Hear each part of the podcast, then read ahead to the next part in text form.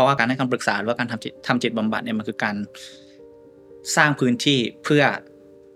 เพื่อทำความเข้าใจคนตรงหน้า ลึกลงไปเรื่อยๆ แล้วทำให้เขาเข้าใจตัวเองเนาะเราต้องทำให้เขาเข้ามาในพื้นที่เนี่ยเรารู้สึกว่าพื้นที่นะคือพื้นที่ปลอดภัย คือเวลาเขามาเล่าเนี่ยบางทีเราอาจจะใช้กรอบ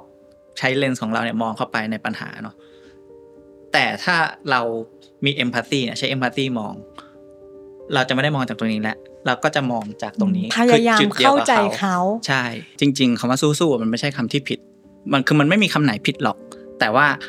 ระหว่างทางอะคือสิ่งที่เขาต้องการคือการรับฟังก่อน คุณเข้าใจเรื่องเขาหรือยังก่อนจะพูดว่าสู้ๆก็แค่ฟัง เออ แล้วสุดท้ายคุณจะพูดว่าสู้ๆก็ได้ ผมก็ใช้คำว่าสู้ๆ Sounds Good Podcast เพราะเสียงข้างในต้องใช้หัวใจฟัง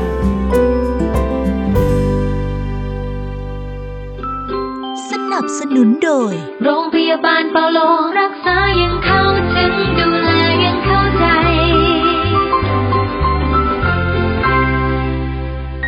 โรงพยาบาลพญาไททุ่มเทการรักษาทุกเวลาด้วยหัวใจ สวัสดีค่ะ เจอกับมินรพัฒน์ใน Sound Good Podcast เพราะเสียงข้างในต้องใช้หัวใจฟัง รายการสุขภาพจิตที่คุยกันแบบสบายๆนะคะ ตั้งแต่ซีซั่นแรกจนถึงซีซั่นนี้เนี่ยมินพูดทุกครั้งว่าเสียงข้างในต้องใช้หัวใจฟัง แล้วก็ตลอดเวลาที่ทำรายการมาคุยกับแขกรับเชิญหลาย ๆ คนเนี่ยทั้งมินและทีมงานก็ได้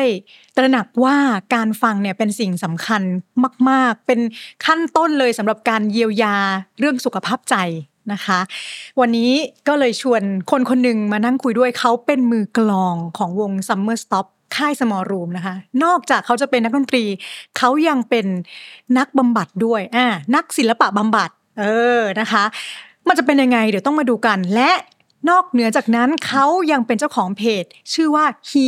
Art and Psychotherapy ด้วยค่ะ ยินดีต้อนรับคุณโดมทิติพัฒน์ค่ะ สวัสดีสวัสค่ะดีครับคุณมินตั้งแต่เรียนจบมา ตอนเนี้ยทำยะทำอะไรเกี่ยวกับด้านการบำบัดบ้างคะ ก็กลับมาจากอังกฤษประมาณ 2 เดือนนิดๆ ก็มีเพจเนาะที่ก็ยังรับเอ่อให้คำปรึกษาแล้วก็บำบัด อยู่ครับ แล้วก็เริ่มที่จะทำเวิร์กช็อปศิลปะบำบัดเกี่ยวกับสุขภาพจิตครับ แล้วก็มีไปรับทำงานพาร์ทไทม์เป็นนักบำบัดตามเอ่อคลินิกต่างคือรับบำบัดทางเพจนี่คือหมายถึง inbox เข้ามาเลยๆใช่ครับ คุยปัญหาก็เป็นการกันในบำบัดทางออนไลน์ทำไมอยู่ดีๆเราถึงมาเลือกเรียนอะไรแบบนี้คะถ้าพูดถึงจุดเริ่มต้นเนี่ยเป็นโชคก่อนครับ คือเล่นดนตรีมาตั้งแต่เด็กแล้วอยากเป็นศิลปิน เล่นกลองมาตั้งแต่เด็กก็อะอยากอยากเป็นมือกลองอืมแล้วก็พอถึงม .6 อยากเรียนดุริยางค์อ่าพ่อพ่อบอกเรียนอะไรก็ได้ ขอเถอะอย่าเรียนดนตรีโธ่เออเออเข้าใจเข้าใจเราก็ โอเคอ่าลองมานั่งนึกดูอ๋อโอเคบอดี้สแลม ไม่ได้จบดนตรีอ่าจบนิติอ่า Big Ass อ๋อไม่ได้จบดนตรีอืมอ๋อแปลว่ามันเป็นไปได้นี่ แล้วก็เล่นอย่างอื่นก็ได้ ก็ยังเป็นศิลปินได้อยู่ แล้วก็ก็เลยไม่ได้ไม่ได้เป็นปัญหาอะไรตอนนั้นก็คิดว่าเออเราก็ไปเรียนอย่างอื่น แต่ทีนี้ตอนนั้นคือเป้าหมายเดียวที่เรามีครับ คืออ่าเรียนดนตรีแล้วพอไม่ไม่มีอันนั้นแล้วก็เคว้งเคว้งเฮ้ยเรียนอะไรดีวะก็ดูจากสิ่งที่เราที่ใกล้เคียงก่อนแล้วกันใกล้เคียงที่สุดน่าจะนิเทศวารสาร ก็ตอนนั้นมันเลือกได้สี่อันดับก็นิเทศวารสารไว้อันสองอันดับแรก อีกสองอันดับอะไรดี เลือกจากสิ่งที่เราหนีสิ่งที่ไม่ชอบแล้วกัน ไม่ชอบวิทย์คณิตอืมดูชื่ออ๋อจิตวิทยา น่าจะอืมไม่มีวิทย์คณิตเนาะอืมไม่ได้ดูหลักสูตรเลยครับ ก็อาจิตวิทยาอีกสองอันดับสุดท้าย คือจิ้มมั่ว ใช่ ก็คิดว่าเอ้ยเราก็น่าจะน่าจะได้อยู่แบบอะมนุษย์มนุษย์สังคมสังคมอะไรเงี้ยอ่าก็จิตวิทยาเข้าไปก็เจอหมดเลย ทั้งทั้ง bio ทั้ง statเจออะไรที่เป็นวิทย์หมดเลยผม F stat เรียบร้อยเอออะแล้วพอเรียนเรียนไปแล้ว เรียนไปแล้ว พออย่างที่บอกว่าโชคดีครับ เข้ามาคือไม่ได้ตั้งใจไม่รู้ด้วย พอเรียนแล้วก็ชอบคือชอบแบบอินเลย แล้วรู้สึกว่าสิ่งที่ทำให้ผมชอบการเรียนจิตวิทยาหนึ่งได้เรียน ทฤษฎีบุคลิกภาพก่อนตัวนี้คือตัวที่แบบจุดประกายเลย คือเราทำให้เราได้เรียนรู้ว่าอ๋อการสร้างการเกิดขึ้นของบุคลิกภาพแต่ละอย่างของเราเนี่ยมันมีทฤษฎีอธิบายไว้ว่าอ๋อมันมีที่มาที่ไปอย่างนี้นะ ซึ่งแต่ละทฤษฎีเนี่ยเขาอธิบายแตกต่างบางทฤษฎีเขาก็จะเน้นแบบอะการเลี้ยงดูแบบเรากับพ่อแม่โดยเฉพาะอะก็จะมีอีกทฤษฎีหนึ่งที่แบบอะเริ่มมีสังคมเข้ามาเกี่ยวข้องแบบเฮ้ยคุณดูบุคลิกมันไม่ได้เกิดแค่เฉพาะ เอ่อ interaction ระหว่างลูกกับ nature พ่อแม่กับนะ nurture อะไรอย่างงี้ใช่ไหมคะที่เคยได้ยินซึ่งมามันก็ทำให้เราแบบอ่าเริ่มกรอบการมองโลกการมองมนุษย์เนี่ยมันเริ่มกว้างขึ้นว่าแบบอะเลี้ยงดูไม่ใช่อย่างเดียวแล้วอืมอะเริ่มมีสังคม เริ่มมีเพศ เริ่มมีลำดับการเกิด เริ่มมีอะถ้ามีพี่น้อง ถ้าเราเป็นน้องคนสุดท้อง ถ้าเราเป็นพี่คนโต ถ้าเรามีมีนู่นมีนี่แล้วก็ เออมันมันก็มีเรียกว่ามีกรอบให้เราเอามาทำความเข้าใจมนุษย์และตัวเอง ทีนี้อันนี้คือตัวแรกที่รู้สึกว่าจุดประกายมากๆ ตัวที่สองคือ คือวิชาจิตบำบัดแล้วก็การการให้คำปรึกษานะครับ อันนี้ได้เรียนเราได้เรียนธรรมชาติแง่หนึ่งของธรรมชาติมนุษย์และบุคลิกภาพ ทีนี้เราก็มาเรียนว่า เออ เราจะทำความเข้าใจเขายังไงได้บ้างทำยังไง เพราะว่าการให้คำปรึกษาหรือว่าการทำจิตทำจิตบำบัดเนี่ยมันคือการสร้างพื้นที่เพื่อ พื่อทำความเข้าใจคนตรงหน้าลึกลงไปเรื่อยๆ แล้วทำให้เขาเข้าใจตัวเองเนาะทีนี้เราก็ได้เริ่มเรียนสิ่งแรกคือการการฟัง การฟังเราก็รู้สึกว่าเฮ้ยเราใช้ชีวิตโตมาถึงมหาลัยเนี่ย คุยกันเนี่ย เราก็ฟัง แต่พอได้มาเรียนจิตวิทยาจิตบำบัดเนี่ย เรารู้สึกว่า เออ จริง ๆ มันมีการฟังอีกแบบที่เรา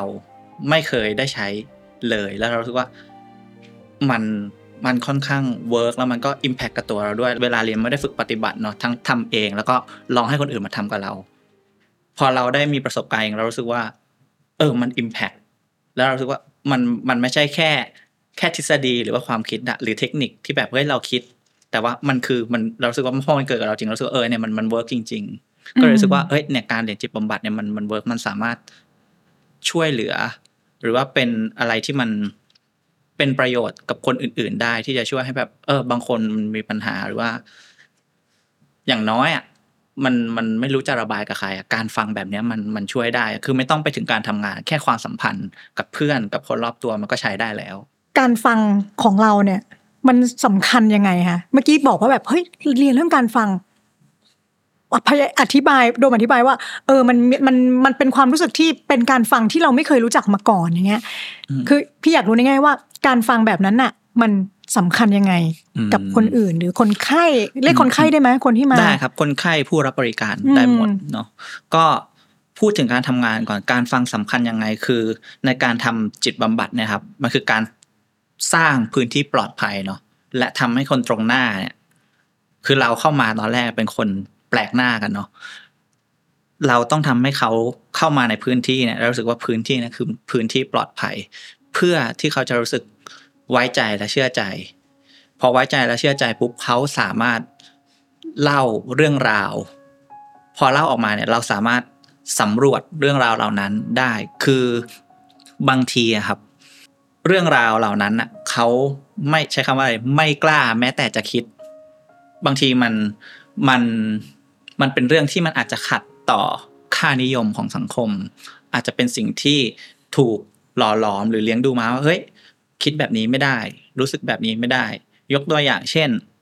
เอ่อเคสที่ผมฝึกงานที่อังกฤษละกันเนาะเป็นเคสเอ่อการสูญเสียคือเขาเป็นวัยรุ่นเอ่อสูญเสียแม่ไปประมาณหนึ่งปีจากโรคนะครับ ทีนี้เขาก็มาทำศิลปะบำบัดเขาพูดกับผมเนี่ยเป็นเสียงแบบโมโนโทนแบบอืม I'm alright I'm fine ก็คือ That's นิ่ง okay เรียบ ใช่ ก็คือมันก็จะสัมผัสได้ว่าเออมันมันดูไม่มีอารมณ์เลย มันมีแต่คอนเทนต์อะมันไม่มีอารมณ์ไม่มีอิโมชันในนั้นเลย ก็ใช้เวลากว่าจะอะค่อยๆสำรวจ ค่อยๆ พูดคุยไป จนถึงจุดหนึ่งที่เขารู้สึกปลอดภัยมากพอครับ เขาก็ค่อยๆเล่าเรื่องราวเขาออกมา แล้วก็ คนพบอันเนี้ยใช้เวลาอยู่ด้วยกันประมาณครึ่งปีนะครับ ฝึกงาน จนสุดท้ายพบว่า เออจริง ๆอะเขามีความรู้สึกดีที่แม่เขาตาย เพราะพอสำรวจลงไป เพราะเพราะว่าก่อนเขาอายุ 21 แม่เขาเป็นไบโพล่ามาตั้งแต่เขาอายุประมาณ 6 ขวบไบโพล่านี่ก็คือมันจะ unstable ก็จะมีความอารมณ์ขึ้นขึ้นลงลงเนาะ ซึ่งตั้งแต่เขาหกขวบอะแปลว่าเขาก็ต้องดีลกับสิ่งนี้มาตั้งแต่เขาปหนึ่งแล้วบางครั้งถ้าอารมณ์อาการมันรุนแรงมากๆนะครับ ก็จะมีการทำลายข้าวของ ซึ่งอืมซึ่งเขาก็เป็นเด็กที่โตมาอะอะไรแบบนั้น แล้วพอเขาเริ่มโตขึ้น จริง ๆ แม่คือเป็นคนที่เอ่อต้องดูแลใช่ไหมครับแต่พอแม่เป็นอย่างนั้นตั้งแต่เขาหกขวบอะกลายเป็นว่าเออเขาอะต้องดูแลแม่ตั้งแต่อายุเท่านั้นอืมเราก็จะเข้าใจว่าอ๋อ มันมีที่มาที่ไปนะไอความรู้สึกที่เขารู้สึกดีที่แม่ตาย แต่การที่เขารู้สึกดีที่แม่เขาตายเนี่ยมันทำให้เขารู้สึกผิดเนี่ยครับมันคือยกตัวอย่างว่าเฮ้ยบางทีมันต้องอาศัยความรู้สึกปลอดภัยมาก ๆ เพื่อที่เขาจะได้เอ่อได้สำรวจ และทำความเข้าใจประสบการณ์ของเขา เมื่อเขาได้ได้ได้คิดถึงมันจริง ๆอะแล้วก็ได้สำรวจแล้วลองพูดออกมาจริง ๆอะเขาเขาก็ได้ค่อย ๆทำความเข้าใจประสบการณ์หรือความรู้สึกของเขาหมายว่า เออ จริง ๆ มันก็ make sense เราเป็นมนุษย์เรามีความรู้สึกได้ว่าเอ้ยมันมันหนักจริงๆอะการที่เป็นเด็กหกขวบแล้วต้องเจอกับสภาวะแบบนั้น แต่การที่ฉันรู้สึกดีที่แม่จากไป มันไม่ได้แปลว่าฉันไม่รักแม่ ฉันก็รักอืมแต่แค่เออตอนเนี้ยมันมันมันสบายขึ้นทุกอย่างมันเบาลง การฟังเนี่ยคืออย่างที่บอกสร้างพื้นที่ปลอดภัยเนาะคือเราไม่ตัดสิน อืม คุณเป็นอะไรก็ได้ คุณรู้สึกอย่างไรก็ได้ คุณคิดอะไรก็ได้ คุณแสดงออกอย่างไรก็ได้ ภายใต้สามเงื่อนภายใต้สองเงื่อนไขคือไม่เป็นอันตรายต่อตัวเอง กับไม่เป็นอันตรายต่อคนอื่น ปัจจัยที่ทำให้เขาเปิดใจกับเราอะน่าจะเป็นการที่เราไม่ตัดสินอืมผู้พูดอืมอันนี้เราในฐานะที่อย่างพี่หรือคนฟังที่ฟังอยู่อะเป็นคนทั่ว ๆ ไป ไม่ได้เป็นนักจิตบำบัด เราเอาอันเนี้ยไปใช้ในชีวิตประจำวัน คิดว่าเราก็ทำอย่างนั้นได้ และดีด้วยใช่ไหมคะ ใช่ครับคือ สมมุติถ้าเชื่อมเชื่อมโยงกับการทำงานเนาะอย่างบอกว่าเอ้ยการการการทำงานของเราเนี่ยขั้นพื้นฐานเลยคือสร้างพื้นที่ปลอดภัย เพื่อให้คนตรงหน้าเนี่ยรู้สึกไว้ใจและเชื่อใจเนาะเพราะฉะนั้นอันนี้มันคือความสัมพันธ์ที่รู้สึกปลอดภัยทำให้เขารู้สึกปลอดภัยในความสัมพันธ์นี้ก่อน แต่ในขณะเดียวกันอย่างถ้ากลับมาที่คำถามคือ เออเราไม่ได้จำเป็นจะต้องทำให้ความสัมพันธ์นี้ปลอดภัยความสัมพันธ์เดียวนี้ เรามีอีกตั้งหลายความสัมพันธ์ เรามีความสัมพันธ์แบบเพื่อน เรามีความสัมพันธ์ กับแฟน กับพ่อแม่กับพี่น้อง เราสามารถทำให้ความสัมพันธ์และทุก ๆ ความสัมพันธ์นะครับ เป็นความสัมพันธ์ที่รู้สึกปลอดภัยและไว้ใจเชื่อใจกันได้ โดยใช้วิธีการฟังเนี่ยครับ ซึ่งมันก็ไม่ต่างกัน แค่ เออ เราก็ก็ฟังเขา เออ มีเรื่องอะไรอะเล่ามาแล้วก็ฟังไม่ตัดสิน แล้วถ้าเราเป็นคนทั่วไปล่ะคะโดมมีมีคำแนะนำยังไงบ้างที่ในที่คนคนหนึ่งอะเป็นที่ปรึกษาของคนอื่น ถามเขาก่อนว่าต้องการอะไร คือบางทีมาเนี่ยเราอาจจะยังไม่รู้ เราเราอาจจะคิดว่าเรารู้ แต่จริงๆ เราอาจจะไม่รู้ก็ได้ว่าเขาต้องการอะไร ก็ลองถามเขาก่อนว่าเออ ต้องการอะไร คือผมเจอทั้งกับตัวเองแล้วก็ทั้งกับคนรอบข้างเยอะมากครับ แบบ คุยคุยๆไปเนี่ยเล่าปัญหามาแบบลึกมากเลย สุดท้ายไม่ต้องการอะไรต้องการพูดให้ฟังเฉยๆต้องการบ่นให้ฟังเฉยๆหรืออมหรือเราก็จะเจอ case case classic ว่าแบบเออเล่ามาไม่ได้ต้องการความคิดเห็น แบบเฮ้ยทำยัง ทำยังไงดี เอ้ยแกคิดยังไง ถามมาเนี่ยคือ case case classic คือเขาไม่ได้ต้องการความคิดเห็นเขาต้องการคนเห็นด้วย เหมือนกับเวลาที่เพื่อนโทรมาแล้วเรารู้สึกว่าโทรมาปรึกษาเราพอเราให้คำปรึกษาไปแล้ว มันก็เลิกคุยกับเราไปเลย เพราะว่าอาจจะไม่ได้รับคำตอบที่อืมพอใจอืมอืมก็ไปคุยกับคนอื่นแทน ใช่ครับ ซึ่งซึ่งมันก็จะกลับมาที่คำถามว่าเอ้ยบางทีสิ่งที่เราคิดว่าตอบโจทย์มันอาจจะไม่ได้ตอบโจทย์เขาซึ่งหมายความว่าเออเราก็อาจจะยังไม่รู้ว่าเขาต้องการอะไร ซึ่งอันเนี้ยมันก็ทำให้รู้ว่าอ๋อจริง ๆ เขาต้องการอะไร แล้วทีเนี้ย กลับมาที่ความคาดหวังเนาะเวลามีคนมาปรึกษาเนี่ย พอหลาย ๆ ครั้ง เวลาเรารับฟังปัญหาหรือว่าพยายามช่วยเหลือใครเนี่ย หลาย ๆ ครั้งพบว่าอมันก็จะมีการที่แบบอะกลับมาเหนื่อยสิ่งสำคัญอีกอย่างหนึ่งครับ คือ รู้ลิมิตของตัวเอง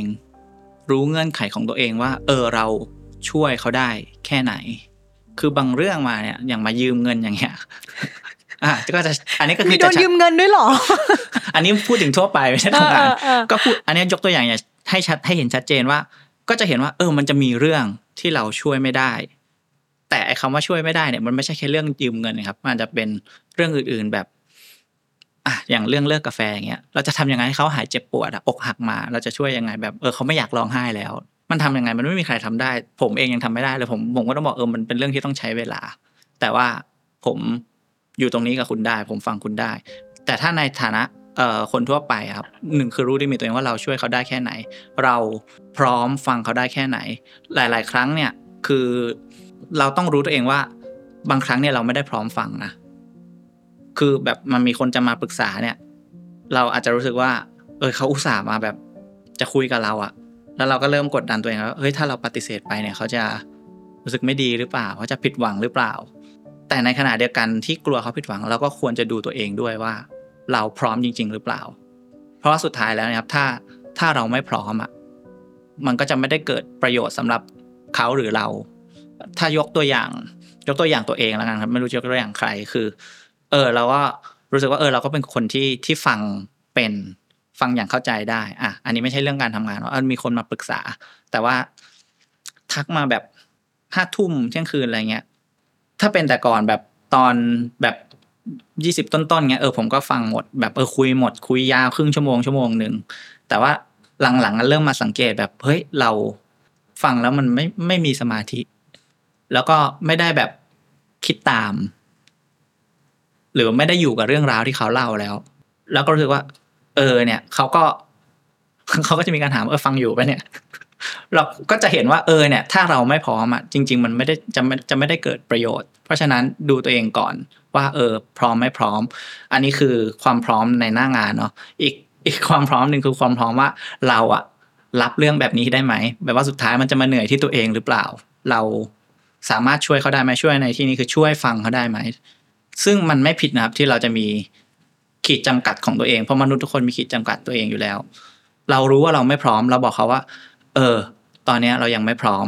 มีคำพูดอะไรที่เราจะไม่ทำร้ายจิตใจคนที่เขาจะมาปรึกษาเราบ้างไหมคะ ในการที่เราจะปฏิเสธเพื่อให้รักษาตัวเรา เอาวิธีของผมก่อนคือผมก็จะบอกว่า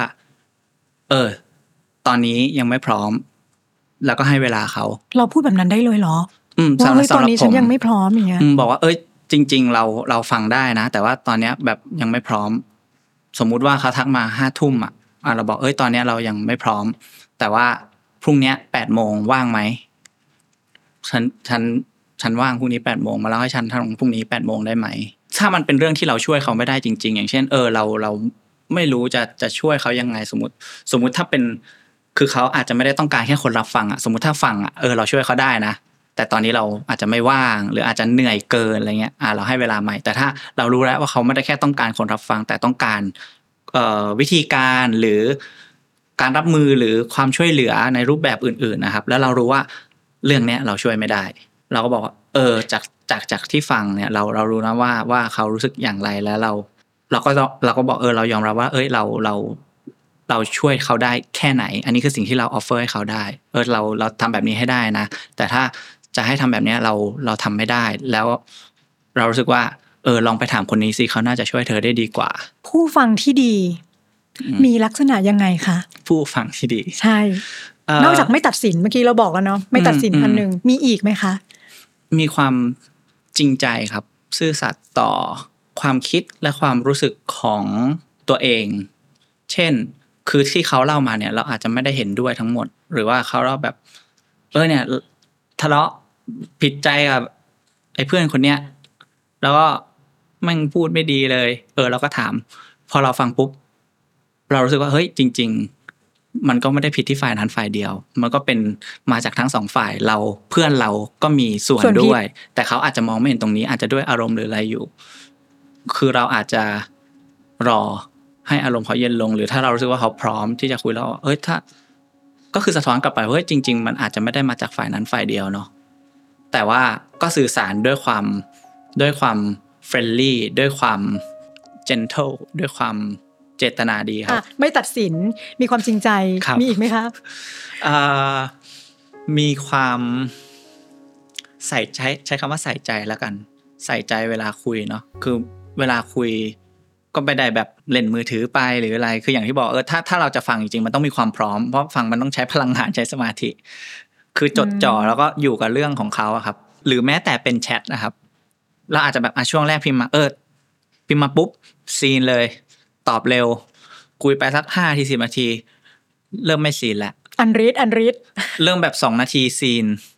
แล้วค่อยมาตอบ หรือบางที seen แล้วเฮ้ยไปเปิดอีก window หนึ่งดูเน็ตดูเฟซอะไรสักพัก ลืมตอบ เขาก็จะรู้สึกว่ามันก็คือความไม่ใส่ใจความไม่ตั้งใจนี่เป็นคนฟังเราก็ต้องเตรียมตัวเหมือนกันนะ ในการคือที่จะ support คนคนหนึ่งอะอืมคืออย่างที่บอกว่าถ้าถ้าถ้าจะฟังจริงครับ มันต้องใช้ความตั้งใจแล้วมันก็ต้องดูความพร้อมตัวเองอย่างที่ผมบอกคือ คือคนอื่นไม่รู้เป็นยังไงพูดถึงตัวเองก่อนคือ สมมุติเนี่ยมีคนมาปรึกษาสมมติห้าทุ่มเนี่ยผมดูตัวเองถ้าไม่พร้อมผมบอกไม่พร้อม ผมก็จะไม่ได้แบบฟังไปเรื่อยไหนๆก็พูดความใส่ใจมาแล้วเนี่ย เคยได้ยินบ่อย ๆคำว่า sympathy กับ empathy อืมมีเดี๋ยวเดี๋ยวเนี้ยสื่อพูดคำสองคำเนี้ยบ่อยมาก มันต่างกันยังไงคะสองคำนี้ empathy จริง ๆมี หลายความหมายเนาะในหลาย ๆ แบบหลายๆศาสตร์หลาย ๆ เลนส์ที่มองเข้ามาในคำนี้ แต่ว่าถ้าเอาที่น่าจะช่วยให้เข้าใจง่ายขึ้นคือการความเข้าอกเข้าใจ อันนี้คือ empathy ใช่ไหมคะ empathy เข้าอกเข้าใจ ใช่เราเข้าใจว่าเขารู้สึกอย่างไร เขาคิดอย่างไร พยายามเอาตัวเองเนี่ยไปอยู่จุดเดียวกับเขาก่อน คือไม่ใช่มองโลก ของเขาจากจากกรอบของเรา คือเวลาเขามาเล่าเนี่ยบางทีเราอาจจะใช้กรอบใช้เลนส์ของเราเนี่ยมองเข้าไปในปัญหาเนาะแต่ถ้าเรามีเอมพัตตีเนี่ยใช้เอมพัตตีมอง เราจะไม่ได้มองจากตรงนี้แหละเราก็จะมองจากตรงนี้พยายามคือจุดดีวเข้ากับใจเขาใช่ แล้ว sympathy ล่ะคะซิมพัตตีถ้าแปลเป็นไทยน่าจะเป็นความสงสารเห็นใจ ผมเคยเพิ่งอ่าน content หนึ่งเอ่อบนอินเทอร์เน็ตเนาะ จำจำผู้เขียนไม่ได้ ซึ่งผมก็ค่อนข้างเห็นด้วยกับกับความคิดเห็นที่เขาเขียนระหว่าง empathy กับ sympathy เนาะเขาบอก empathy เนี่ยมันคือมุมมองที่อยู่ในระนาบเดียวกัน คือเรามองเขาอย่างเงี้ย แต่ sympathy คือเรามองลงไปเพื่อสงสารอืมเห็นใจ มันมีความแบบ อยากอนุเคราะห์ อยากอยากจะไปช่วยช่วยเหลืดึองอยากไปช่วยดึงเอาขึ้นมา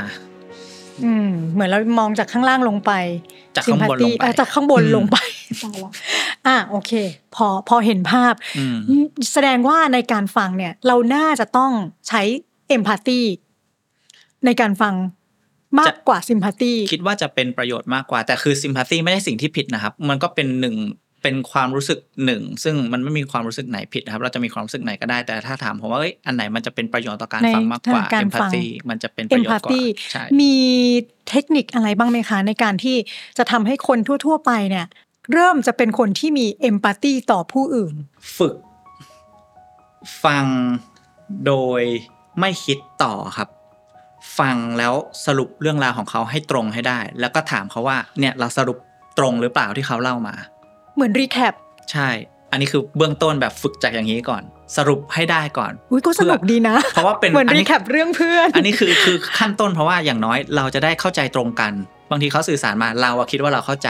แล้วก็ไม่ได้สะท้อนออกไปว่าเอออันนี้คือสิ่งที่เราเข้าใจนะ แล้วเราก็ response ออกไปเลยแต่ว่าอ้าวสิ่งที่เราเข้าใจมันไม่ตรงนี่ขั้นแรกคือเฮ้ยแค่เขารับรู้ว่าเราฟังแล้วเราเข้าใจเขาก็รับรู้แล้วเข้าใจเรื่องราวของเขาแปลว่าเราตั้งใจฟังอะแล้วเทคนิคต่อไปล่ะคะ เทคนิคต่อไปล่ะครับเอ่อจริง ๆ พวกใช้คำว่าภาษากายก็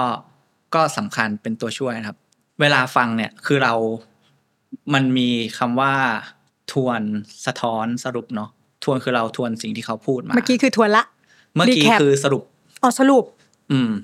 ทวนคือเราก็พูดพูดซ้ำที่เขาพูดมาอืมแต่ว่า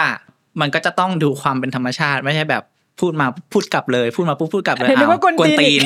มึงกวนตีนกูละเออเออเราก็ต้องดูจังหวะ หรือบางทีแค่แบบมีอือเออออระหว่างคือไม่ใช่ฟังอ่ามีเดี๋ยว react กลับมีไปพยักหน้า มีเสียงแบบ อืมอืมอ่า โอเคโอเค โอเค อ่าแล้วก็เป็นเรื่องนี้หรือว่าเป็นสีหน้าท่าทางที่ว่าเออ เรามองเขาแววตาสบตา คือไม่ใช่คุยแล้วก็ลอกแลกอันนี้ก็เป็นภาษากายหรือว่าเป็นน้ำเสียงที่ใช้ น้ำเสียงที่ใช้ อืม อย่างเช่ที่บอกว่าสื่อสารสื่อสารด้วยความ friendly ด้วยความ gentle ด้วยความเจตนาดีครับ เราก็แบบไม่ใช่แบบกระโชกโฮกฮากเกรี้ยวกราดแบบ แล้วนะแบบเป็นคนห้วนๆไงเออโอเค แกอะต่อ อ่าคืออ่าทีนี้ทีนี้มันจะมีคำคลาสสิกว่า เออ ก็เราเป็นคนแบบเนี้ย ให้ทำไงอะแบบเฮ้ยจะไปพูดแบบนั้นก็ไม่ได้ คือมันก็จะใช้คำว่าอะไรในความสัมพันธ์มันอาจจะต้อง ถ้าเราอยากจะช่วยเขาจริง ๆ ครับ อาจจะต้องปรับแบบใช้คำว่าเฮ้ยก็เราเป็นแบบนี้เสมอไม่ได้อืมสมมุติถ้าเราอยากจะช่วยใครสักคนหนึ่งใช่ เราก็ต้องเอาเขาเป็นที่ตั้งปรับตัวอืมทวนพูดซ้ำสรุปท วนสะท้อนสรุปเหลือทวนสะท้อนเหลือสะท้อนเหลือสะท้อนสะท้อน สะท้อนอันนี้จะเป็นสำหรับผมมองว่ามันเป็น advance ขึ้นมาอีกนิดนึงคือ เวลาเขาเล่าเนี่ยครับเขาอาจจะเล่าแต่เนื้อหาเนาะสะท้อนเนี่ยคือเราจับความรู้สึก จับความรู้สึก อืมเหมือนอ่านระหว่างของบรรทัดนะครับ ของของคนเล่า ไม่ใช่ของเราด้วยนะ ของสิ่งที่เขาเล่าโอ้ยนี่คือทั้งที่ตั้งแต่ฟังมาเนี่ย การฟังเนี่ย คือต้องเอาคนพูดเป็น ใช่ครับ ที่ตั้งเลยใช่ครับ คือเราอย่างที่บอกว่าเราต้องทำให้คนตรงหน้าเนี่ยแบบรู้สึกไว้ใจปลอดภัยเชื่อใจใช่ คือบางทีเขาอาจจะไม่ได้พูดความรู้สึกของเขาด้วยซ้ำเขาอาจจะเล่ามาแบบเราอาจเราอาจจะสะท้อน อันนี้คือสะท้อน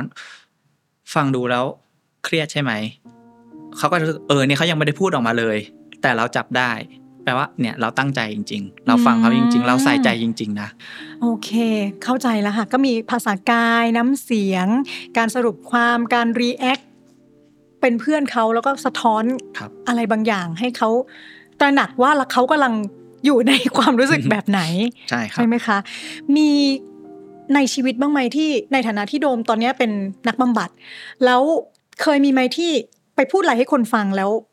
เขาไม่รับฟัง หรือมีความประสบการณ์ในด้านเนี้ย โอ้ยเยอะ เยอะครับ จนเอ่อจริง ๆ ผมค่อนข้างให้ความสำคัญกับเรื่องการฟังมากอาจจะเป็นที่มาว่าเฮ้ยทำไมผมถึงมาทำอาชีพนี้ อาจจะมีประสบการณ์ที่ไม่ได้ถูกรับฟังมา จนผมว่ามันเป็นเรื่องที่น่าสนใจสำหรับผมนะคือ เวลาผมใช้คำว่าอะไรหาแฟนหรือหาคนคุยอย่างเงี้ย มันก็จะมีแบบเขาเขาจะถามสเปคเนาะผมจะตอบสเปคผมว่าต้องเป็นคนที่ฟังเป็นอ่าคือแบบเออฟังอย่างน้อยเราสามารถเล่าหรือแชร์อะไรได้เงี้ยเพราะว่าคือการ มีแฟนหรือการอยู่ในความสัมพันธ์ที่มันรู้สึกปลอดภัย ผมว่ามันการฟังเป็นสิ่งสำคัญมาก ๆ แล้วถ้าเราต้องอยู่ในความสัมพันธ์ที่แบบใช้คำว่าอะไรดี ที่มันอินทิเมทที่มันลึกซึ้งครับความสัมพันธ์แบบแฟนอะไรแบบเนี้ย ผมรู้สึกว่าถ้าเราไม่ได้รู้สึกปลอดภัยอะผมไม่อยู่ดีกว่า เวลาที่เราเคยเจอคนที่ไม่ฟังเราอะเราก็อาจจะรู้สึกว่าเออเราแค่โดนอิกนอเขาไม่รับฟังเรา แล้วมีไหมเวลาเราพูดอะไรให้คนอื่นฟัง แล้วเรายิ่งไม่สบายใจกว่าเดิมอีก มีครับก็ก็จะจะเป็นในเคสที่แบบเออเล่าไปแล้วเขาก็รู้สึกว่า เออเขาก็ไม่ได้ใส่ใจ เขาก็ไม่ได้ตั้งใจฟังเรื่องราวที่เราเล่าทั้งที่แบบ เออเรา มันเป็นเรื่องที่เรารู้สึกว่าเฮ้ยมันสำคัญนะเราก็รู้สึกแบบอ๋อก็จะมีความเฟลหรือหรือว่ามีการตัดสิน อันนี้ตัดถ้าตัดสินเนี่ยสำหรับผมคือหนักเลยแบบ เล่าไปแล้วบอกว่า เรื่องแค่นี้เอง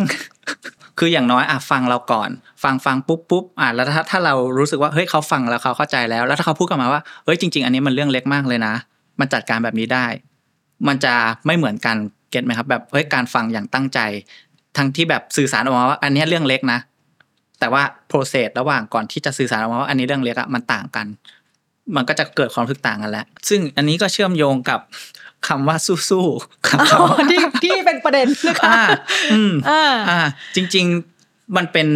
ไอ้คำว่าสู้ๆเนี่ยเป็นประเด็นมาหลายปี แล้วที่อยู่ในโซเชียลแล้วผมเห็นแล้วผมก็เคยเขียนเขียนลงเพจของผมไปแล้วว่า จริง ๆคำว่าสู้ๆมันไม่ใช่คำที่ผิด มันคือมันไม่มีคำไหนผิดหรอก แต่ว่าระหว่างทางอะคือสิ่งที่เขาต้องการคือการรับฟังก่อน คุณเข้าใจเรื่องเขาหรือยังก่อนจะพูดว่าสู้ๆก็แค่ฟัง เออ แล้วสุดท้ายคุณจะพูดว่าสู้ๆก็ได้ ผมก็ใช้คำว่าสู้ๆเราสามารถ คาดหวังในตัวคนฟังได้ไหมหรือสื่อสารยังไงกับคนฟังได้ไหมอย่างเช่น เรามีคนฟังคนหนึ่งที่คนเนี้ยเป็นพื้นที่ปลอดปลอดภัยของเราอะอย่างเมื่อกี้ที่ยกตัวอย่างแม่อย่างเงี้ยอืมที่พูดต้องพูดกับอืมแต่เราชีวิตเนี้ยเรื่องเนี้ยต้องพูดกับแม่คนเดียวแล้วอะแล้วแม่แสดงอาการที่ยิ่งทำให้เรารู้สึกแย่ อาจจะตัดสินหรือพูดห้วนพูดอะไรเราสามารถที่จะสะท้อนกลับไปบอก ผู้ที่เราอยากให้ฟังได้ไหมว่าเฮ้ยช่วยฟังฉันหน่อยนะ มีวิธียังไงที่จะบอกค่ะ ประเด็นแรกว่าเราสามารถมีความคาดหวังได้ไหม สามารถมีได้ครับ แล้วก็แต่ความคาดหวังเนี้ยเราก็ต้องคอยสำรวจเนาะว่าความคาดหวังของเราเนี่ย ตั้งอยู่บนความเป็นจริงหรือเปล่า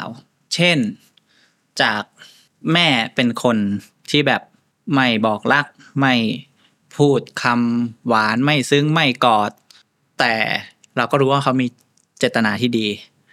แล้วความคาดหวังคือ เออ เราอยากให้แม่ เป็นคนที่แบบอะบอกรัก เป็นคนสัมผัสเป็นคนกอด ซึ่งอันนี้คือความคาดหวังของเราไม่ผิด แต่เราอาจจะต้องดูว่า เออ อันนี้มันคือกลับจากหน้ามือเป็นหลังมือเลยนะเราต้องคอยดูว่าเฮ้ยแม่เขาสิ่งที่เราคาดหวังในตัวแม่ มันมันอยู่บนความเป็นจริงหรือเปล่า เราคาดหวังเท่านี้แต่สิ่งที่ได้ มันอาจจะไม่ได้ร้อยเปอร์เซ็นเราก็อาจจะต้องมาทำงานกับความคาดหวังของตัวเอง แล้วก็ทำความเข้าใจว่า เออ จริง ๆ แม่เขาคงเป็นอย่างที่เราคาดหวังไม่ได้ทั้งหมดร้อยเปอร์เซ็นแต่นั่นก็ไม่ได้แปลว่าแม่ไม่ได้รักเราอืมอืมแล้วจะสมมุติถ้าเจออย่างเงี้ย อยากจะสื่อสารบอกแม่ สมมติอยากให้แม่รัก อยากให้แม่บอกรัก อยากให้แม่มากอดมาแตะตัวเงี้ยเราเอาวิธีแรกคือลดความคาดหวังตัวเองอืมแล้วเราสามารถทำอะไรได้บ้างไหมคะบอกแม่อืมหรืออะไรได้บ้างไหมอย่างแรกคือสำรวจตัวเองก่อน หลายคนไม่รู้ครับว่าเราต้องการอะไร เช่น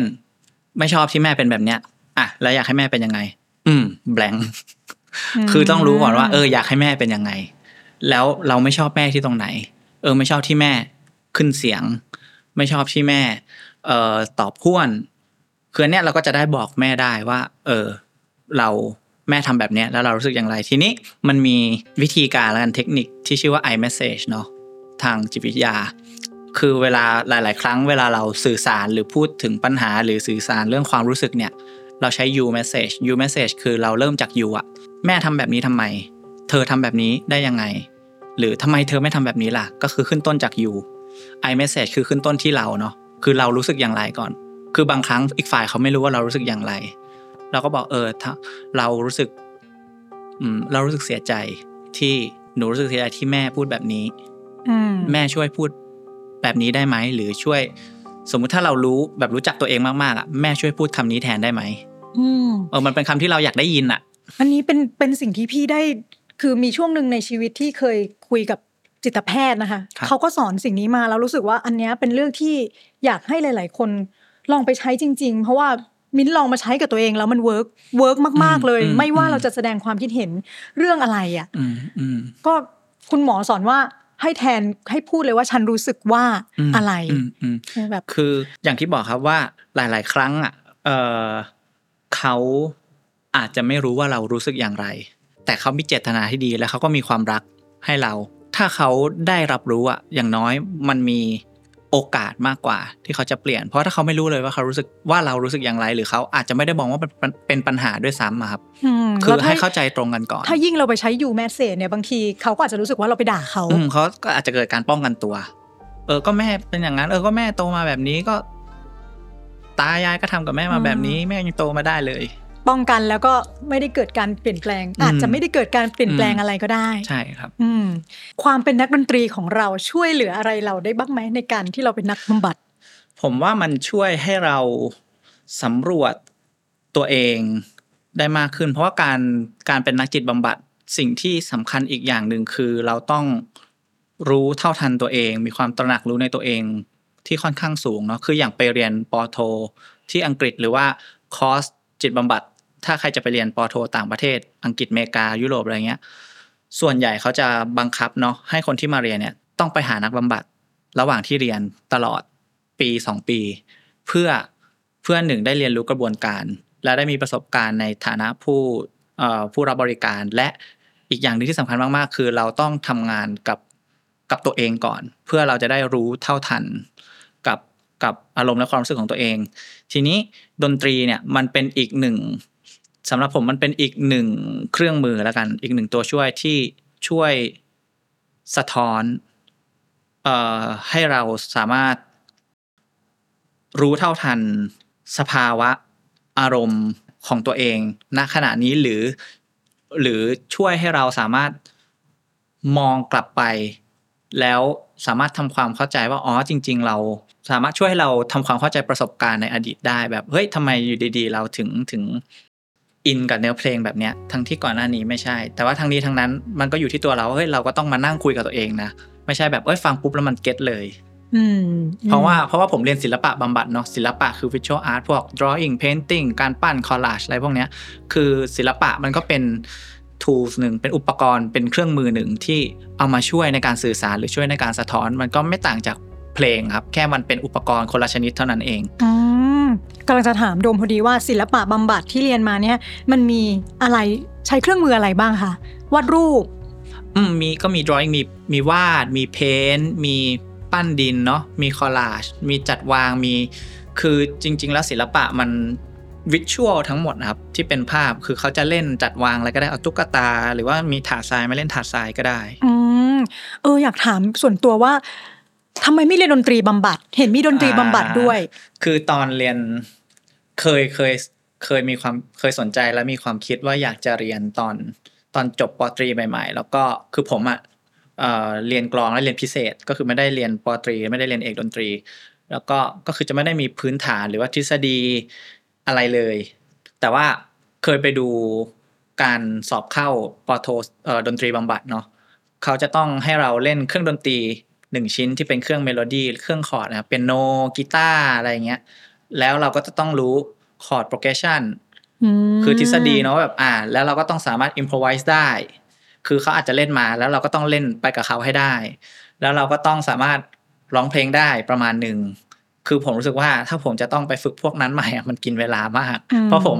ซ้อมของมาผมรู้สึกว่าผมเหนื่อยมากแล้วอ่า จะถ้าจะต้องก็เลยถ้าจะต้องไปเริ่มไอ้พวกนั้นใหม่โอ้โหน่าน่าจะเหนื่อย ก็มาศิลปะบำบัดแทนใช่อะแล้วอย่างนี้เราไม่ต้องวาดรูปเป็นปั้นดินเป็นอะไรอย่างนี้ก่อนอ่าอันนี้คือข้อแตกต่างระหว่างดนตรีกับศิลปะเนาะอ่าในในแง่ของการบำบัดเนาะคือดนตรีอาจจะต้องต้องการ skill แล้วก็ความรู้ทางดนตรีเนาะแต่ว่าศิลปะเนี่ยไม่ต้องการเอ่อความรู้และ skill ขนาดนั้นเราแค่แค่พอรู้ว่าอ๋อสีสีไม้มันประมาณนี้ แข็งแข็งๆ สีน้ำมันประมาณนี้ เออมัน blend มันไหลๆดินมันแข็งประมาณนี้ มันเปื้อนประมาณนี้พอแล้วเพราะว่าเราไม่จำเป็นจะต้องมี skill คือวิธีการทำงาน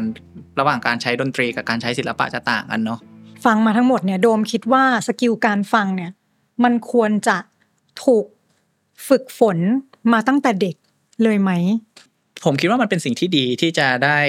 ฝึกฝนแล้วก็เรียนรู้ตั้งแต่เด็กครับ เพราะว่า มันก็เป็นพื้นฐานที่เอาไปใช้ได้ในทุกที่ทุกบริบทครับ เพราะว่าเพราะว่าเราไปทำอะไรมันต้องมีการสื่อสารอยู่แล้วเนาะอยู่กับเพื่อน อยู่ในครอบครัว อยู่กับแฟนสามีภรรยา หรือแม้แต่ไปในที่ทำงานเจ้านายลูกน้อง คือการฟังเป็นสิ่งสำคัญ แล้วก็มันจะช่วยส่งเสริมให้ความสัมพันธ์มันดี ความสัมพันธ์ดีก็เป็นพื้นฐานของสำหรับผมมันก็เป็นพื้นฐานของทุก ๆ เรื่องเนาะค่ะสกิลเนี้ย แก่แล้วโตแล้วแบบอย่างคุณแม่คุณปู่คุณลุง หรือวัยกลางคนแล้วเงี้ยมันสร้างได้ไหมคะ สร้างได้ครับมันมันคือการเรียนรู้เนาะมันคือทักษะเนาะเพราะฉะนั้นเมื่อมันเป็นทักษะแปลว่ามันเรียนรู้และฝึกฝนได้ เหมือน ถ้าถามว่าอะสมมุติอายุเจ็ดสิบอยากเรียนวาดรูปอะได้ไหมก็ได้ อายุเจ็ดสิบอยากเรียนถักไหมพรมได้ไหมได้อยากฝึกเองได้ไหมได้ การฟังก็เป็นอีกหนึ่งทักษะเท่านั้นเองอืมอยู่ที่ว่า เออเราอยากจะฝึกหรือเปล่า อืมซึ่งวันนี้คุณโดมก็ได้ให้เทคนิคเบื้องต้นที่เราจะสามารถฝึกฝนการเป็นผู้ฟังที่ดีได้นะคะ ก็คือเราอาจจะฝึกเฮ้ยสรุปความนะอืมฝึกฟังอย่างเดียวไม่ตัดสินนะครับฝึกภาษากาย ฝึกตามตั้งสมาธิอืมอะไรที่เราคุยกันมาเนี่ยนะคะ ซึ่งจริงๆแล้วอะวันเนี้ยมินรู้สึกดีมาก เพราะว่าจริง ๆ อะ ที่เราเลือกคุณโดมมาวันเนี้ย เพราะเป็นเทปสุดท้ายของซีซั่นนี้พอดีอืมแล้วที่ผ่านมาเราทำกันมาสองซีซั่นเนี่ย ตัวมินเองที่เป็นคนเป็นเป็นผู้ดำเนินรายการเนี่ยก็ได้ฝึกสกิลการฟังมาอย่างหนักหน่วง จากเทปแรกมาจนถึงเทปนี้นะคะอ่าเทปแรก ๆ นี่คือพูดเลยว่า เออยังฟังไม่เป็นอืมแล้วเราก็ยังไม่รู้ว่าเฮ้ยบางทีเราก็มีความคิดที่เราตัดสินอืมอืมแบบมันออกมาเหมือนกับเราคุยกับเพื่อนอย่างเงี้ยแล้วก็ค่อย ๆ ค่อยๆ ปรับตัวมาเรื่อยๆ อยากจะให้กำลังใจทุกคนที่ฟังอยู่ว่าแบบเฮ้ยเราสามารถสร้างทักษะนี้ได้จริง ๆ เพราะว่าได้พิสูจน์มากับตัวเองแล้วนะคะ ภายในแล้วระยะเวลาหนึ่งปีที่ต้องตั้งใจฟังแขกรับเชิญเนี่ยมันก็สามารถพัฒนาตรงจุดนี้ขึ้นมาได้แบบที่แบบที่เราเห็นได้ชัดกับตัวเองเลยนะคะอืมขอบคุณโดมมากเลยที่มาคุยกันวันขอบนี้คุณพี่มินเช่นกันครับฝากผลงานอะไรต่างๆ นานาได้เลยค่ะ โอเคครับก็จะมี มีเพจ Facebook นะครับ ชื่อ He Art Psychotherapy ก็เป็นเพจที่เขียนคอนเทนต์เกี่ยวกับจิตวิทยา จิตบำบัด แล้วก็ศิลปะบำบัดเนาะก็แล้วก็เอ่อรับให้คำปรึกษารับบำบัดก็สามารถทักเพจมาได้เลย แล้วก็ฝากเพลงใหม่ Summer Stop นะครับอ่าเพลงเพลงแด่นะครับ ก็น่าจะได้น่าจะปล่อยทุกช่องทางทุกสตรีมมิ่งแด่จุดๆๆแด่ แด่ใครใช่ไปฟังกันเองใช่ครับอ่าขอบคุณโดมอีกครั้งนะคะ แล้วก็ขอบคุณผู้สนับสนุนรายการในซีซั่นนี้นะคะ ซึ่งก็คือเครือโรงพยาบาลพญาไทและเปาโลค่ะ และฝากช่องทางติดตาม Sound Good Podcast นะคะ ใครอยากกลับไปย้อนฟังตอนนี้เรามีอุ้ย24 EP แล้วนะคะ ไปได้ทุกที่เลยนะคะ Google Podcast Spotify Apple Podcast Podbean หรือว่าทาง Facebook และเว็บไซต์ไทยรัฐ plus ไทยรัฐออนไลน์รวมถึงทาง YouTube ด้วยค่ะ วันนี้ มิ้นกับโดมไปก่อนนะคะ รักษาสุขภาพใจกันนะคะ ทุกคนสวัสดีค่ะ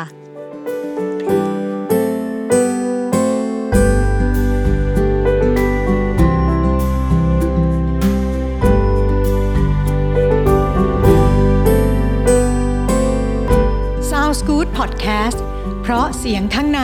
ต้องใช้หัวใจฟัง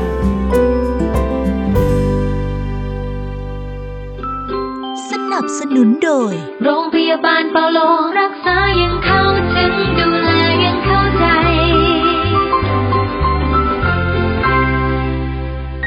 โรงพยาบาลพญาไททุ่มเทการรักษาทุกเวลาด้วยหัวใจ